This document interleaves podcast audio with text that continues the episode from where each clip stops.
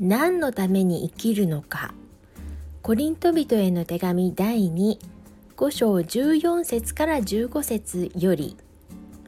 というのはキリストの愛が私たちを捉えているからです。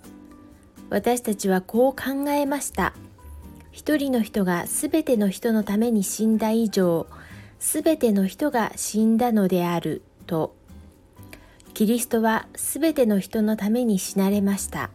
それは生きている人々がもはや自分のためにではなく自分のために死んでよみがえった方のために生きるためです。あなたのアイデンティティは何でしょうか？生きる目的は何でしょうか？私のために十字架で死なれ復活された主イエス様のために生きているといついかなる時でも口からスッと出ますでしょうか？